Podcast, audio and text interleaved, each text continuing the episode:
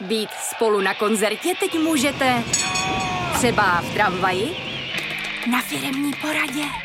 i tisíc metrů nad mořem. Jsme tu, abyste mohli být mezi svými kdekoliv. Tak zůstaňte ve spojení díky datům na naší nejrychlejší mobilní síti v Česku. T-Mobile.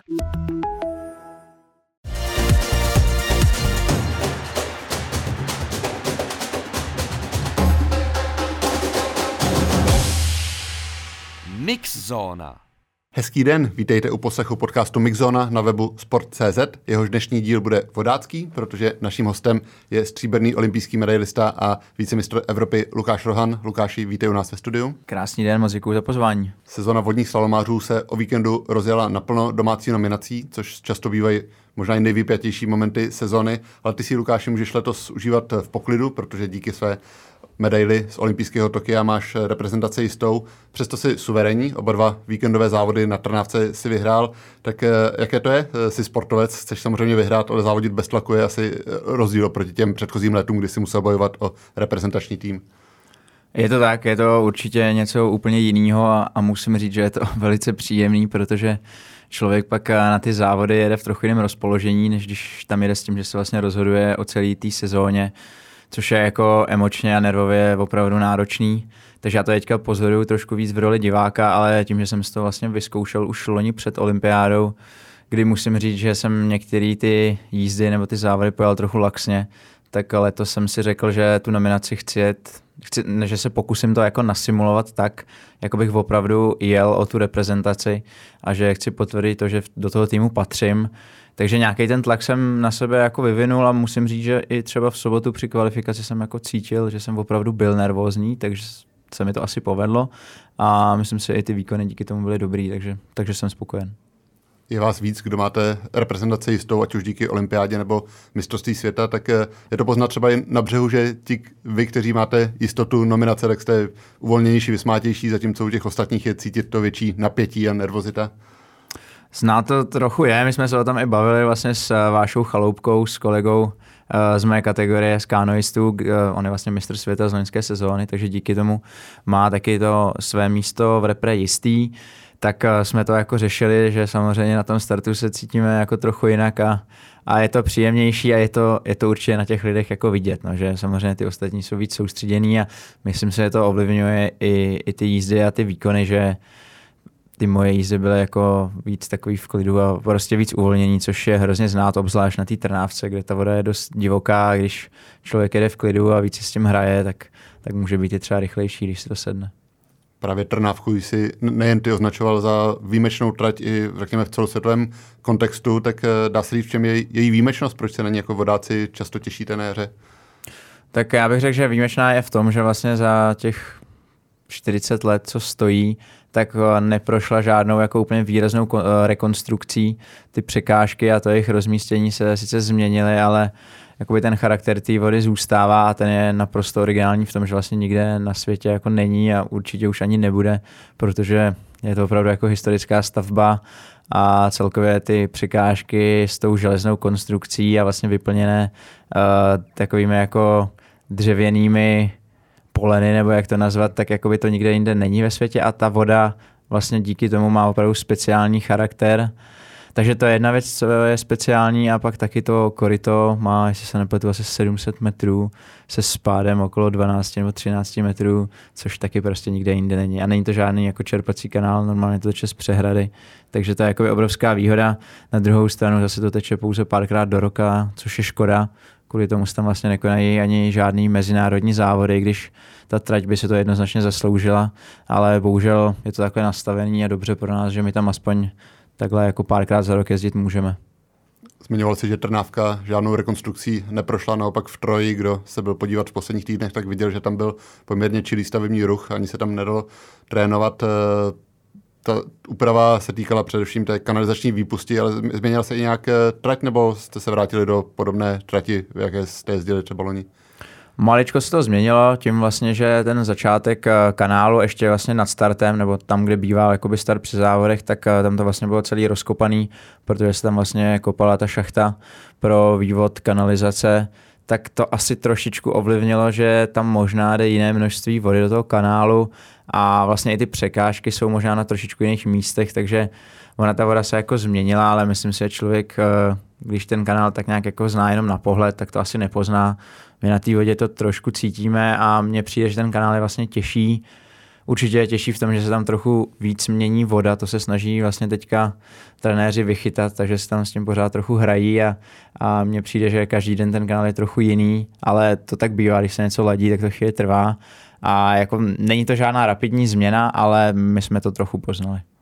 Možná bychom posluchačům osvětlili ten důvod eh, rekonstrukce. Ono to mluvil Stanislav Ježek, bývalý kanoista a nyní šéf eh, slalomářů, že v Troji vlastně vyústěvala kanalizace a v momentě, kdy napršelo hodně vody, tak eh, bohužel ty věci z kanalizace zkrátka se dostaly i, i do vody, tak to už by se teď stávat nemělo, ale pamatuješ, zažil asi situace, že po dešti opravdu to tam vypadalo trochu, trochu nevábně. Jste rádi za, za tu změnu, pokud to opravdu bude fungovat takhle? Jo, tak ono to tam hlavně úplně nevonilo, tak co si budeme povídat. A my jsme jako zvyklí, že Vltava obecně není úplně nejčistší řeka, občas nás ní něco překvapí, ale tady to bylo fakt nepříjemný, protože většinou, když bylo dlouho sucho a pak zapršelo, tak ona vlastně do toho stýkala i jakoby povrchová voda z ulic, Bohnic a to všechno pak tady tím kanálem přitejkalo nám na ty rovné branky, které jsou vlastně nad kanálem v Troji a opravdu bylo to jako nepříjemné. Na druhou stranu já jsem vždycky říkal, že to je naše velká výhoda, protože když přijeli cizinci, tak ty na to připravený nebyli, když to my se v tom koupeme jako celý život, takže my jsme na to zvyklí. No. Ale není to nic, v čem by se člověk chtěl koupat. Možná diváky, kteří se chystají na víkendové závody, bude zajímat, jestli už to divácké zázemí, protože ta příjezdová cesta byla ještě rozkopána déle, to vlastně stezka pro cyklisty, tak už se tam dá normálně eh, korzovat podél trati? Já se tím nejsem úplně jistý, ale včera, když jsme vlastně z Trnávky přijeli do Troje, tak mi připadalo, že ta cyklostezka je otevřená, ale nech, nejsem si úplně jistý, jestli je oficiálně otevřená, takže bych nerad kecel. Každopádně některý lidi si ji otvírali už ve chvíli, kdy tam byla stavba a byl tam vstup zakázán, tak to mě zase fascinovalo, že jsou Češi schopní. Ale já doufám, že pro ten závod by to mělo být bez jakýchkoliv omezení a my samozřejmě doufáme, že lidí si o víkendu najde cestu do Troje co nejvíc, že to bude zase v parádní atmosféře. To je taková malá pozvánka pro, pro posluchače a možná můžeme pro ně uh, trochu popsat situaci, v jaké je teď uh, česká nominace, jak se to odvíjí a si můžu poprosit, tak bys ty kategorie mohl okomentovat i trochu z pozice, řekněme, nestáného pozorovatele, který už má, má své jisté. Eh, připomenu, že ten systém nominace je už dlouhé roky stejný, počítají se tři nejlepší výsledky ze čtyř závodů, to znamená, komu se na trnávce nepovedl jeden závod, tak stále má dobrou šanci, komu se nepovedl ani jeden výsledek, tak uh, už je dost možná ze hry. Uh, zmínil si možná nejtěžší boj právě v kategorii single kanoistů, tím, že ve hře už je jenom jedno volné místo, protože ty a Václav Chaloupka jako mistr světa máte nominaci jistou. Zatím to vypadá na souboj mládí v podání uh, Vojtěcha Hegra a zkušenosti Tomáše Raka, který jsou na tom podobně dobře zel v sobotu Jan Větrovský, tak uh, čeká, že to bude drama do toho posledního ne- nedělního závodu? Tak když začnu tou mojí kategorii, kterou samozřejmě jako sleduju nejvíc bedlivě, ale i se těch závodů účastním, tak tam si myslím, že to je naprosto otevřený. Ještě bych tam klidně zařadil Michala Jáněho, tam jsou vlastně čtyři závodníci, kteří, jestli se nepletu, tak všichni mají jeden dobrý výsledek a nikdo nemá úplně ten druhý, který by k tomu jako v ideální situaci počítal, takže tam je to naprosto otevřený a bude hodně záležet, komu se to povede v sobotu, ale myslím si, že to jako vyvrcholí v neděli, což, což je vždycky dobrý, zvlášť teda pro diváky. A když se podívám na ty další kategorie, tak vlastně v každé není jako vůbec nic jasně daného. Například... Na to můžeme klidně podívat postupně, můžeme se zastavit u, u single kanoistek, kde je jedno místo obsazené. Gabriela Sadková díky medaili z mistrovství světa nejlépe zvládla závody na Trnávce její sestra Martina. Dobře na tom i Eva Říhová, kterou diváci stroji můžou pamatovat jako ženu, která zpívala hymny při vrcholných akcích. Teď by se mohla představit i na vodě. Naopak olympionička a několikanásobná medailistka z velkých akcí Teresa Fischerová, tak eh, první závod vyhrála, druhý se jí úplně nevyvedl, takže bude muset eh, o víkendu zabrat. Eh, vlastně obě sestry Sadkovi také se snaží nominovat i mezi kajakářkami, tak jak myslíš, že může ovlivnit třeba boj o nominaci to, že většina těch dívek, včetně Terezy Fischerové, honí dva zajíce na jednou, může to být trošku, trošku zrádné? Mm-hmm. Jo, je to tak. No ono v kajakářkách je to zajímavý letos hlavně díky tomu, že z mýho pohledu je tam opravdu hodně kajakářek, potažmo teda i třeba singlířek, které vlastně závodí ne kajaku, ale závodí hodně dobře na tom kajaku, to je potřeba dodat, tak eh, je tam třeba šest holek, kteří opravdu mají šanci si to vyjet. Teď možná po tom prvním víkendu si některé z nich tu cestu dost komplikovaly, možná i zavřely, ale pořád jich je tam hodně a z mého pohledu tam není jako žádná úplná favoritka, o který bych dopředu byl přesvědčený, že si to jako na 100% vyjede, jako třeba dřív bývala Kače Kudějová. Takže tam se dá jako hrozně těžko predikovat, ale o to je to samozřejmě zajímavější a to samé je podobně i v kajakářích, kde ty výsledky byly, řekl bych, dost překvapivý, obzvlášť teda v neděli, kdy vyhrál Saša Majkrans, to se asi úplně nečekalo, to můžu říct upřímně. A to tu nominaci vlastně taky udělalo mnohem zajímavější, takže myslím si, že je to ta nejlepší pozvánka na víkend do Troje. Je pravda, že u kajakářů tady jedno místo má jisté Jiří, Jiří Prskavec, který je ve stejné situaci jako ty, díky medaili, v jeho případě zlatu z olympiády má nominaci tou, on také oba závody suverénně vyhrál. Za ním právě zmíněný eh, Aleksandr Majkranc a spolu s ním mm, zkušenější a medailově ostřílenější z vrcholných akcích Ondřej Tunka a Vít Přindiš, za nimi číhá eh, Vavřinec Hradílek, takže tam je ta, eh, ten boj bude také určitě zajímavý. Zmínil si kajakářky a Kateřinu Kudějovou v minulosti, tak eh, ta také pojede v Troji, nebude usilovat o nominaci, ale bude to jí taková rozlučková jízda, protože ona avizovala, že eh, se rozhodla skončit vlastně už po, po minulé sezóně a věnovat se civilnímu povolání, tak eh, můžeš vzpomenout, jak ty si ji budeš pamatovat jako, jako parťačku od vody, zažili jste spolu spoustu akcí, včetně olympiády, tak co se ti vybaví za pár let, až se řekne Kateřina Kudějová? To si myslím, že je další skvělá pozvánka do Troje a Kača by si určitě zasloužila, aby já bych úplně nechtěl říkat, že to je její poslední závod. Já doufám, že ona u té vody zůstane a že se ještě třeba nějaký závody, možná i třeba na nižší úrovni zajede, věřím tomu. Ale rozhodně tady tu jako, řekněme, oficiální derniéru by si zasloužila v hezký kulise a já na Kaču budu vzpomínat jako hlavně na kamarádku, samozřejmě na skvělou závodnici. Taky jsem s ní jako dlouho trénoval, známý úplně odmala, protože i ona vlastně odchovankyně oddílu USK Praha, takže uh, od té doby, co já si pamatuju, tak ona tam byla vždycky v loděnici, jezdila. Teď uh, byl jsem i v Tokiu na olympiádě, kde se jí to určitě jako nepovedlo podle jejich představ, což je škoda. Bylo by jako hrozně fajn, kdyby si tu svoji kariéru ještě jako vyšperkovala takovýmhle úspěchem na závěr, ale to se tak ve sportu jako stává a já jsem za ní hlavně rád, že se dokázala, věřím tomu, že to bylo opravdu těžké rozhodnutí pro ní, ale že se dokázala, myslím si, že asi správně rozhodnout, protože co jsem s ní tak mluvil, tak je spokojená a, a v práci se jí daří a baví to, takže podle mě je super, když ten člověk dokáže odhadnout, kdy je ten správný čas ten sport opustit, protože to každý, pro každýho jako jednou nastane a myslím si, že Kače se to povedlo, takže za to jsem rád.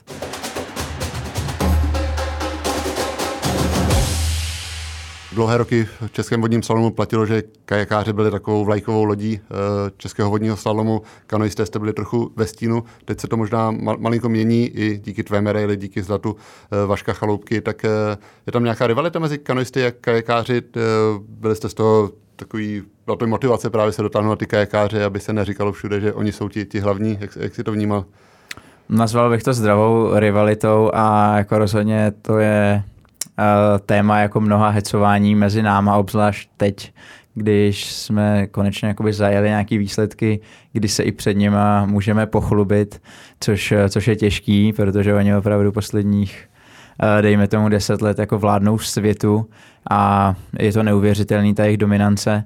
Na druhou stranu je to pro nás jako obrovská motivace, protože na tohle navázat, na takovouhle éru, jakoby bude těžký, ale myslím si, že na to máme teďka našlápnuto, že ta generace je hodně silná a myslím si, že nikdo z nás ještě jako nedosáhnul toho svého vrcholu, tak díky té vlastně domácí konkurenci, která tady panuje, to nás všechny jako posouvá. A myslím si, že je to i vidět teďka na té nominaci nebo i v posledních letech, že to je vždycky vyrovnaný a těch adeptů je tam víc. A vlastně téměř kdokoliv, kdo se do té reprezentace dostane, tak má pak šanci jezdit minimálně v finále na těch největších závodech, což pro český vodní slalom je to nejlepší, co může být. Je to opravdu o té konkurenci a ta podle mě vlastně vytvořila uh, tu dominanci českou v kajaku v těch posledních letech zmínil si, že ta vaše generace ještě nedosáhla svého vrcholu, tak když mu tvoje předchůdce, tak Standa Ježek zajížděl hodně dobrých výsledků po 30. Vítě Gebas sahal po olympijské medaili, myslím, v 32 letech. A pamatuju si, že tehdy v Rio mluvil o tom, že kanoisté právě dozrávají později často, tak vnímáš to taky tak, že tam přece na tom singlu trvá trochu díl, než člověk nazbírá ty zkušenosti a dokáže je uplatnit? Těžko říct, já o tomhle úplně nejsem přesvědčený, já si myslím, že každý to má úplně jinak,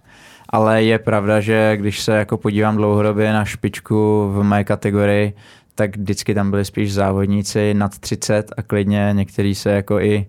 uh, blíží ke 40, já se jim omlouvám na dálku, ale je to pravda. Takže asi na tom něco je, že třeba na tom kajaku je ten vrchol určitě dřív, když to na té kánoji, která je přece jenom víc jako techničtější, co si budeme povídat,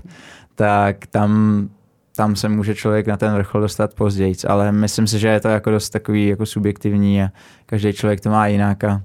já úplně nevím, jak dlouho třeba ještě s tím pádlováním vydržím, takže já si myslím, že můj vrchol by mohl být, jak řekněme, příštích eh, třeba dvou až třech letech a pak těžko říct. No. Ve chvíli, kdybych začal nějak stagnovat, tak já nevím, jestli mě by to třeba úplně bavilo, ale, ale to je otázka jako budoucnosti tak u nás něco jiného stagnovat na té top úrovni, tak to se asi snáší líp, než kdyby člověk stagnoval v momentě, kdy touží potom ještě stoupat vzhůru. To je určitě pravda. Když jsem mluvil o té situaci mezi ženami, kde je spousta těch obojživelnic, které bojují jak na, na singlu, tak na kajaku, tak u mužů to není tak obvyklé. Myslím, že v českých podmínkách asi není nikdo zatím, kdo by bojoval o reprezentaci eh, v obou disciplínách. Tak eh, nakolik jste jakoby, univerzální eh, kdyby ty si teď sednul do kajaku, tak eh, zvládnul by si sjet uh, trať s brankami v troji třeba, nebo teď jak často si sedneš do kajaku?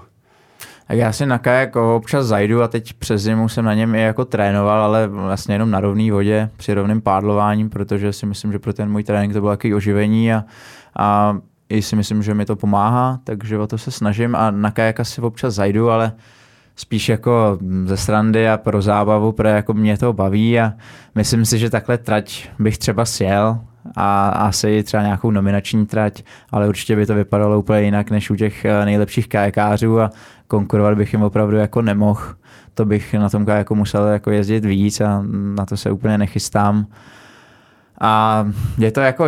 jsou tam samozřejmě prvky, které jsou hodně podobné, ale myslím si, že ten přechod z kánové na kajak eh, je jako těžší, protože ta jízda na tom kajaku je v mnoha ohledech jako úplně, úplně jiná. Když to z toho kajaka na tu kánoj dneska tím, že se docela, nebo je trend přehazovat, tak eh, pro ty kajakáře ve chvíli, kdy vlastně nemusí dávat ty záběry na přes ruku, to není až tolik jiný. Samozřejmě se v té lodi klečí, je ta stabilita jiná, ale ty rozdíly nejsou zase až tak velký, takže je třeba možný, že, že Jiře Prskavec teď na, tom, na té kánoji vlastně začal jezdit a těžko říct, jaký má ambice, ale jak ho znám, tak si myslím, že úplně nízký nebudou, takže je možný, že v budoucnu někdo takový tady bude. Ty jsi měl možnost Jiřu určitě vidět, ať už při soustředění na Reunionu nebo pak při dalších kempech, tak eh,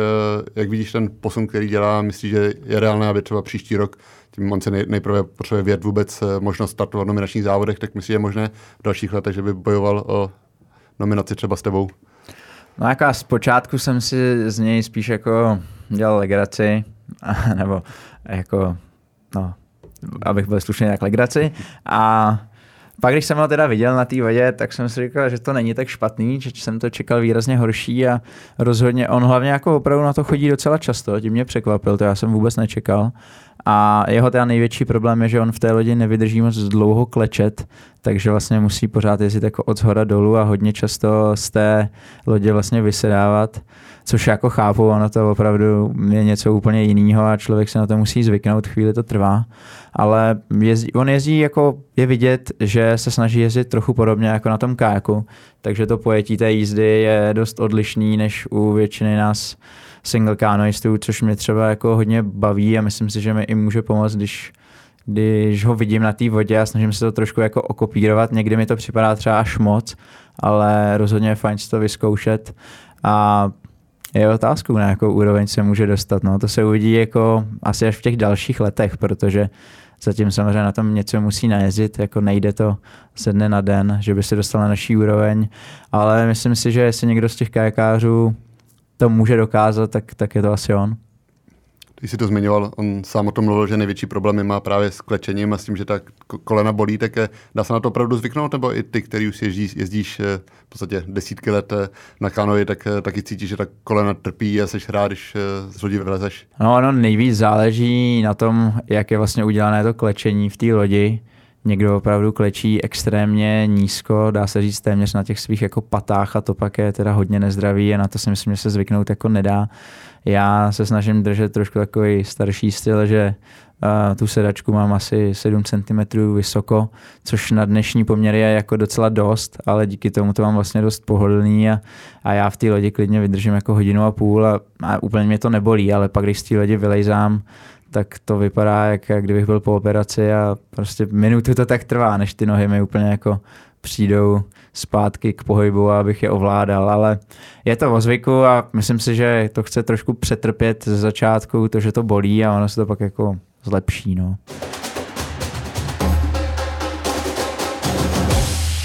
Když se člověk podívá na výsledky nominace, tak uh možná malinkou raritou vodního slalomu je, že v podstatě všichni na těch prvních příčkách se rekrutují ze dvou oddílů, z USK nebo z Dukly, tak eh, dá se vlastně vodní slalom u nás dělat mimo tyhle ty dva top kluby, nebo je to podmínka, aby člověk měl to tréninkové zázemí, tu podporu, tak eh, musí být zkrátka buď v Dukle nebo v USK? Tak ono to ani vlastně není tolik o těch klubech, spíš jako o těch eh, rezortních centrech, který vlastně, jak jsi říkal, jak jsou dva. Jedno je jakoby Victoria, a většina těch členů, která je ve Viktorii, tak jsou vlastně v oddílu USK a pak je teda Dukla,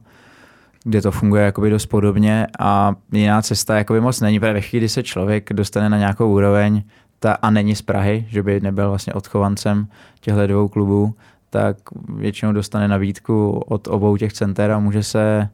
může si vlastně udělat vlastní rozhodnutí, kam by chtěl radši nebo kde mu to bude třeba více vyhovovat. Většinou si ten člověk asi vybírá podle, podle trenéru nebo třeba podle závodníků a jiná cesta jako moc není. Tak v poslední době máme další takový silný oddíl, což je Olomouc, kde je opravdu velká a silná generace mladších závodníků, ale ti už se právě dostávají do toho věku, kdy jakoby přicházejí do Prahy, i třeba kvůli tomu, že chtějí vlastně studovat v Praze vysokou školu, takže to spojení je takový jako optimální a asi je to takhle nastavení správně, no, že tam je taková jako zdravá rivalita mezi těmi centry. Zároveň máme jako štěstí, že na té, řekněme, vrcholné úrovni to může udělat docela dost lidí nebo závodníků, což vlastně vytváří tu konkurenci a, a z toho my těžíme. Ty jsi odmala v podstatě vyrůstal v Troji, což uh, obnáší, je to také často vyzdvihovaná, vodní, vyzdvihovaná vlastnost vodního slalomu, že i sami závodníci, trenéři se pak podílejí na přípravě akcí od těch uh, nejmenších závodů až po ty vrcholné podniky, které v Troji proběhly, jako je světový pohár mistrovství Evropy i světa. Tak uh, můžeš třeba vzpomenout, jakým způsobem ty jsi se podílel na minulosti na přípravách těch akcí, co byl tvůj obor, kterému se věnoval, v čem si pomáhal organizačně? No tak já tím, že jsem tam opravdu odmala, tak uh, já jsem začal úplně od píky. Jako na začátku jsme vždycky drželi závodníky, když se ještě startovalo od draftu, což už je teda velká historie, ale já si to pamatuju docela dobře. A ještě jsme běhali vlastně s eh, lístky, že jsme vlastně obíhali rozhodčí a brali jsme ty jejich zápisy a pak jsme je vlastně nosili k sčítání nebo k té finální podobě výsledku. Tady jsem měl docela jako, jako zodpovědnou roli. No a přes nějaký sbírání odpadky až technické uh, činnosti během toho závodu jsem se dostal k takovému svému pomyslnému vrcholu, kdy jsem vlastně pracoval v press centru během toho závodu a teď už jsem tam přece jenom víc v té roli závodníka, takže snažím se jako pomáhat spíš během toho týdne s nějakou přípravou nebo třeba s pádlojízdou, což je skvělá akce, která je vždycky vlastně v pondělí před závodem a projíždí se stroje až do historického centra Prahy po vodě takže když to jde, tak rád pomůžu, ale teď se snažím být spíš v té roli toho závodníka a snažím se být úspěšný během toho závodu. No a pak v neděli, když jakoby nastane ten finální úklid, tak to se samozřejmě zapojí každý a, a na to my jsme jako zvyklí, to prostě bereme jako součást a, a zároveň i to, že jako můžeme něco vrátit tomu, že můžeme jakoby závodit v Praze v takovéhle kulise a, a v takové atmosféře. Je to běžné i v zahraničí, že tam potkáváš třeba ve Francii, v Německu ty závodníky i v, v jiných rolích, nebo je to i trošku specifikum českého vodní slalomu, to zapojení samotných účastníků? Tak je to i, i někde jinde, ale rozhodně to teda není v takovéhle míře, že by se zapojil jako té, téměř každý. Takže je to taková naše česká specialita. Ty jsi se i letos zapojil v té podobě, že se spustil Twitterový účet Českého vodního slalomu, který máš na starosti, jestli se nepletu tak eh, jak tě tohle baví, protože ty máš k tvorbě obsahu blízko tím, že studuješ eh, mediální studia. Na druhou stranu si pamatuju, že třeba o Instagramu si říkal, že to není úplně tvůj šálek kávy, kávy sdílet eh, informace ze, ze svého života, ať už profesního nebo soukromého, tak ten Twitter tím, že vlastně se staráš o celý úsek nebo celý sport, tak baví tě to naplňuje, nebo taky občas přemýšlíš, jak to směřovat, kam, co zveřejnit, co nechat? No my to máme u nás ve hodním salomu nastavený tak, že prostě o spoustu věcí, co se týká třeba propagace, se staráme my jako závodníci, protože to děláme kvůli tomu, že chceme ten vodní salon někam posunout a záleží nám na tom, takže mě vlastně poprosil Tomáš Rak, jestli bych mu nějakým způsobem pomohl tomhle ohledu a přesně já jsem říkal, že jako třeba Instagram úplně jako dělat nechci, protože mm, i jako o ten svůj se nestarám úplně jako důkladně, ať se v tom jako snažím zlepšovat, ale že mě třeba jako blízký Twitter a tam bych si to jako dokázal představit, i když úplně nevím, jestli jako máme tomu uh, Twitterovému světu co nabídnout z našeho pohledu, ale snažím se o to a hlavně se o to teda budu snažit. A mě jako je víc takový bližší propagovat ten náš sport jako celek, než propagovat jako sám sebe, i když bych samozřejmě měl dělat v oboje a, a dělám, ale tohle mi je takový jako příjemnější a, a docela mě to baví a ten Twitter stejně jako používám denně, takže pro mě to není jako nějaká úplně práce, spíš je to otázka pár minut, co tomu většinou tak jako denně dám. Jak se daří posouvat uh, váš sport dopředu v těch českých podmínkách, co se týče popularity, protože pamatuju období, kdy se říkalo, že je snaha udělat uh, z vodního slalomu takovou letní obdobu biatlonu, co se týče zájmu českých fanoušků, protože co se týče výsledků, tak už jste možná biatlonisty předčili. Co se týče té popularity, tak tam možná ještě té úrovně biatlonu nedosahujete. Tak uh, v čem tam vidíš prostor, kam by se ještě dal posunout vodní slalom, nebo co by se muselo zlepšit, aby ho fanoušci vnímali a sledovali ho v tom dlouhém časovém rozmezí jako přes zimu biatlon?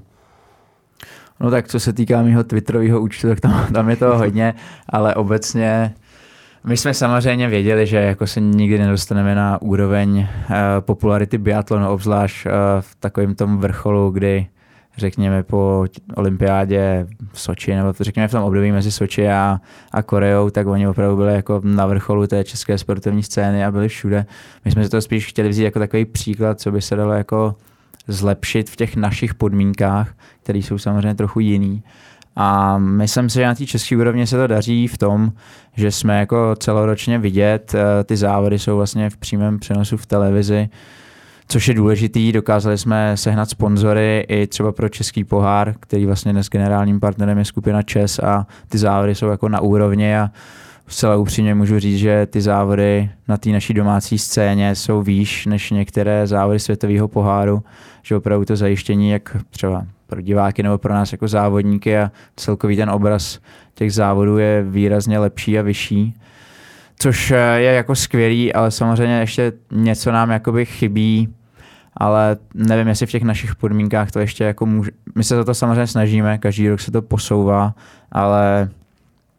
máme jako taky nějaký vrchol a kromě toho, že samozřejmě při olympiádě, když jsme tak úspěšní, jako jsme byli loni, tak jako vystřelíme hodně nahoru, ale jako udržet to dlouhodobě takhle vysoko v těch našich podmínkách asi úplně nejde.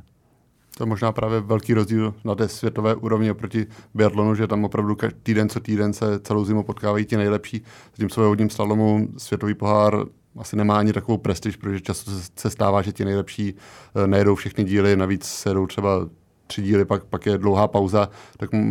myslím, že v tomhle by se dal posunout slalom, že by se opravdu udělal týden co týden, jako je v zimních sportech, eh, setkání těch nejlepších, aby to nebylo opravdu jen na mistrovství světa, případně Evropy, že jednou se za sezónu se potkají ty nejlepší. Určitě, já myslím, že těch cest by bylo hrozně moc a ty se některý z nich eh, vyjmenoval tam. Já jsem říkal, že právě na té naší domácí scéně se to povedlo výrazně zlepšit v posledních deseti letech, ale a ty mezinárodní jako žádný posun nevidím. Spíš tam v posledních letech proběhly nějaké kroky jako z mýho pohledu spíš zpět. Takže tam je ten jako největší problém, že ta naše mezinárodní federace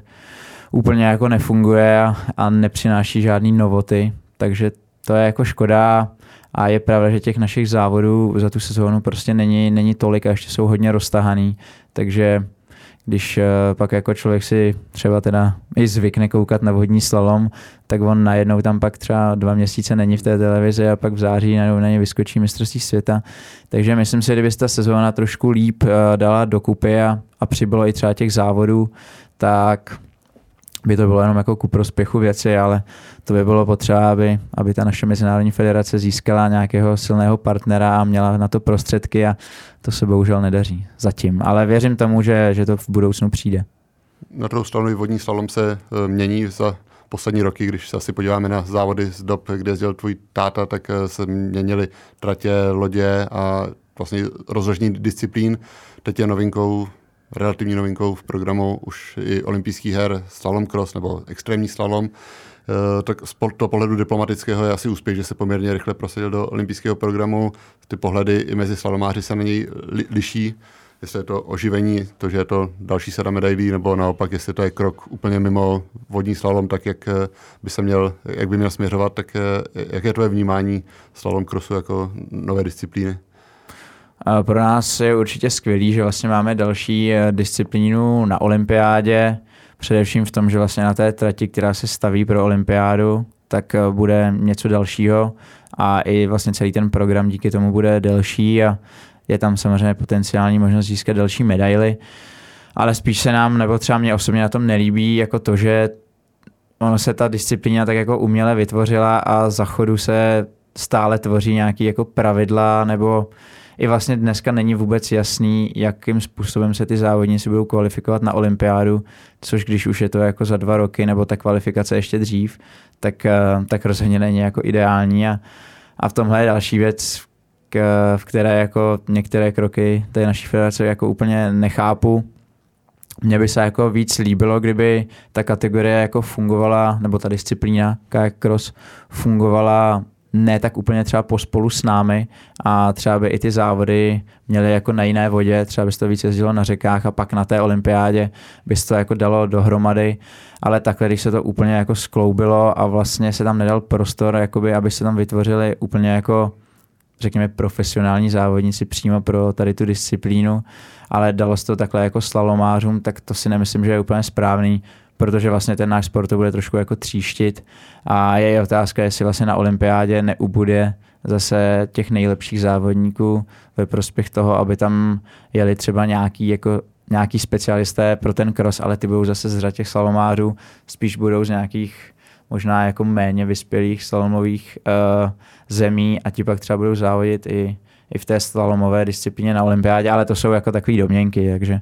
těžko říct, jak to bude. Já doufám, že se to povede nastavit tak, aby to vlastně pomohlo i tomu slalomu, že by třeba tam mohli závodit i vlastně dva závodníci z jednoho státu v obou těch disciplínách, to by nám určitě prospělo. Ta disciplína je svojí povahou blíže, blíže samozřejmě kajakářům, ale ty třeba do budoucna směrem k Paříži a olympiádě dovedeš představit, že by si se jí věnoval víc, nebo se budeš držet té své hlavní disciplíny? Já jsem si to vyzkoušel vlastně loni na mistrovství světa v kvalifikaci a tam se mi jako potvrdilo, že bych tomu musel věnovat strašně moc času a úsilí, abych se v tom dostal na nějakou úroveň a stejně si jako myslím, že bych se nedostal na úroveň těch nejlepších, takže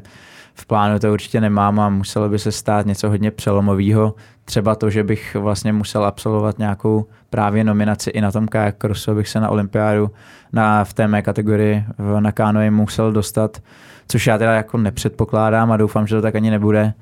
A jinak se tomu asi věnovat úplně nechci, protože mě osobně jako to nic moc jako neříká a, a k tomu salomu to má hodně daleko a není to ten sport, který já jako dělám celý život, takže uh, se tomu nějak jako věnovat nechci. Pro srandu klidně, ale dovedl bych si to představit spíš právě na těch řekách a, a v jiných podmínkách. Když jsme se bavili o tom podobenství s biatlonem, tak jeho výhodou je právě v tom, že má těch disciplín spoustu, že se můžou závodníci představit v jiné disciplíně v pátek, v sobotu v neděli. Vím, že u slalomu se teď eh, testovala také nová disciplína v podobě sprintu na kratší trati s menším počtem branek. Bavil jsem se o tom třeba s Terezou Fischerovou, říkala, že jí to přišlo zajímavé, že to má potenciál, tak eh, myslím, že by pomohlo vodnímu slalomu právě i větší spektrum disciplín, závodu různého typu, různého charakteru. Já si myslím, že by to určitě pomohlo a takovýchhle pokusů už bylo víc a moc právě nerozumím tomu, proč naše federace to neskusila, že by třeba aspoň jednu sezónu se to zavedlo na světových pohárech jako taková ukázková disciplína.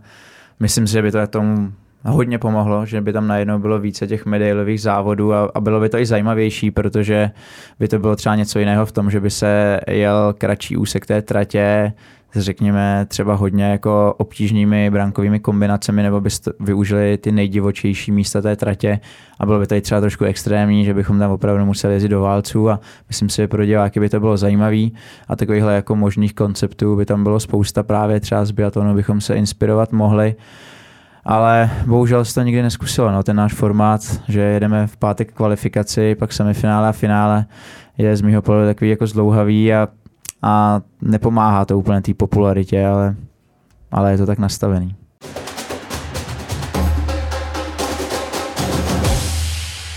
Závěrečné části našeho povídání bychom se zastavili ještě u tvého výhledu směrem k sezóně a těm vrcholným akcím mistrovství Evropy v Liptovském Mikuláši, mistrovství světa v Augsburgu, tak eh, kam se těšíš víc, eh, když se podíváš na ty tratě, kde jste absolvovali jako reprezentace už kempy, takže je trochu znáte, když na nich se nezávodí, zvlášť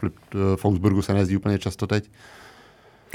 Já se asi těším jako na, ka- na každý místo, protože všechny ty vody a obzvlášť teda Liptovský Mikuláš a Augsburg jsou hodně specifický a je to něco úplně jiného ježdění na nich, než třeba právě v Troji, kde toho přece jenom za normálních okolností najezdíme nejvíc. Takže těším se na to, že tam budu mít uh, příležitost, obzvlášť teda v Augsburgu před tím mistrovstvím světa, strávit hodně času a víc to tam poznat, protože já jsem tam vlastně přímo v Augsburgu jel zatím jenom jeden závod za celou svoji kariéru, což je trochu takový zvláštní, ale je to právě tím, že v posledních letech se tam moc nezávodilo a, a mám tam co napravovat, protože jsem tam sice byl ve finále, což byl rozhodně úspěch na světovém poháru, ale pak jsem se tam převrátil takže to finále vystoupení nebylo úplně úspěšný. A Lipťák, to je taková srdcovka naše, tam já prostě jezdím od malá a mám to tam prostě rád a furt se tam cítím, když je to na Slovensku, tak se tam cítím jako doma, takže na to se těším a ono se to vlastně jede na tom pravém kanále, který taky tak moc eh, často neteče. A naposled se na něm závodilo v roce 2016 taky na mistrovství Evropy před olympiádou, takže o to je to taková jako větší výzva když to tam nemáme tolik naježděný, ale jako aby se tam ten závod podařil. A já už jsem tam i teď byl na takovém krátkém soustředění a závodě a docela se mi tam dařilo, tak věřím tomu, že na mistrovství Evropy to bude jenom lepší a,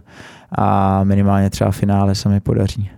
to, že budeš jezdit v pozici olympijského medailisty, je to trochu víc i svazující, nebo je to třeba něco, co si rozebírali s Janem Milfightem jako mentálním koučem, s kterým spolupracuje, že asi třeba i soupeři se budou to víc chtít vytáhnout, že skalp olympijského medailisty bude přece jen cenější?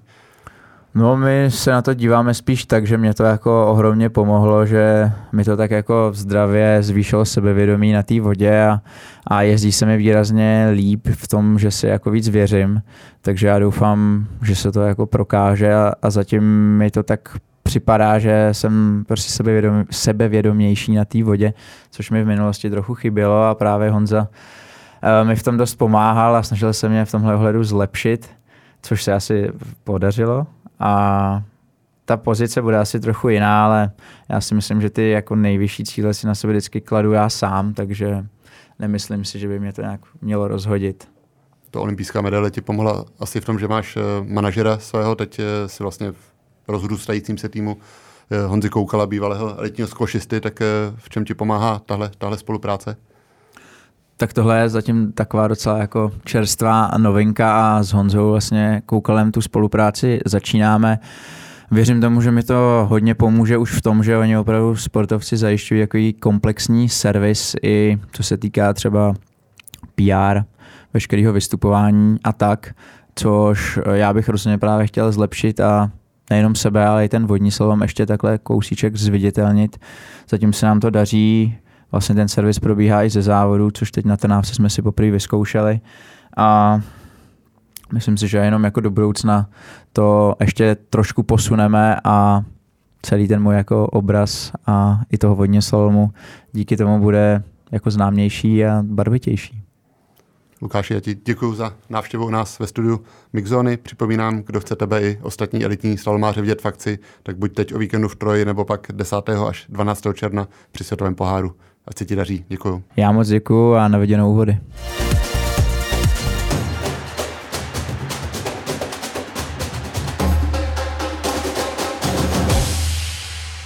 Mixzona.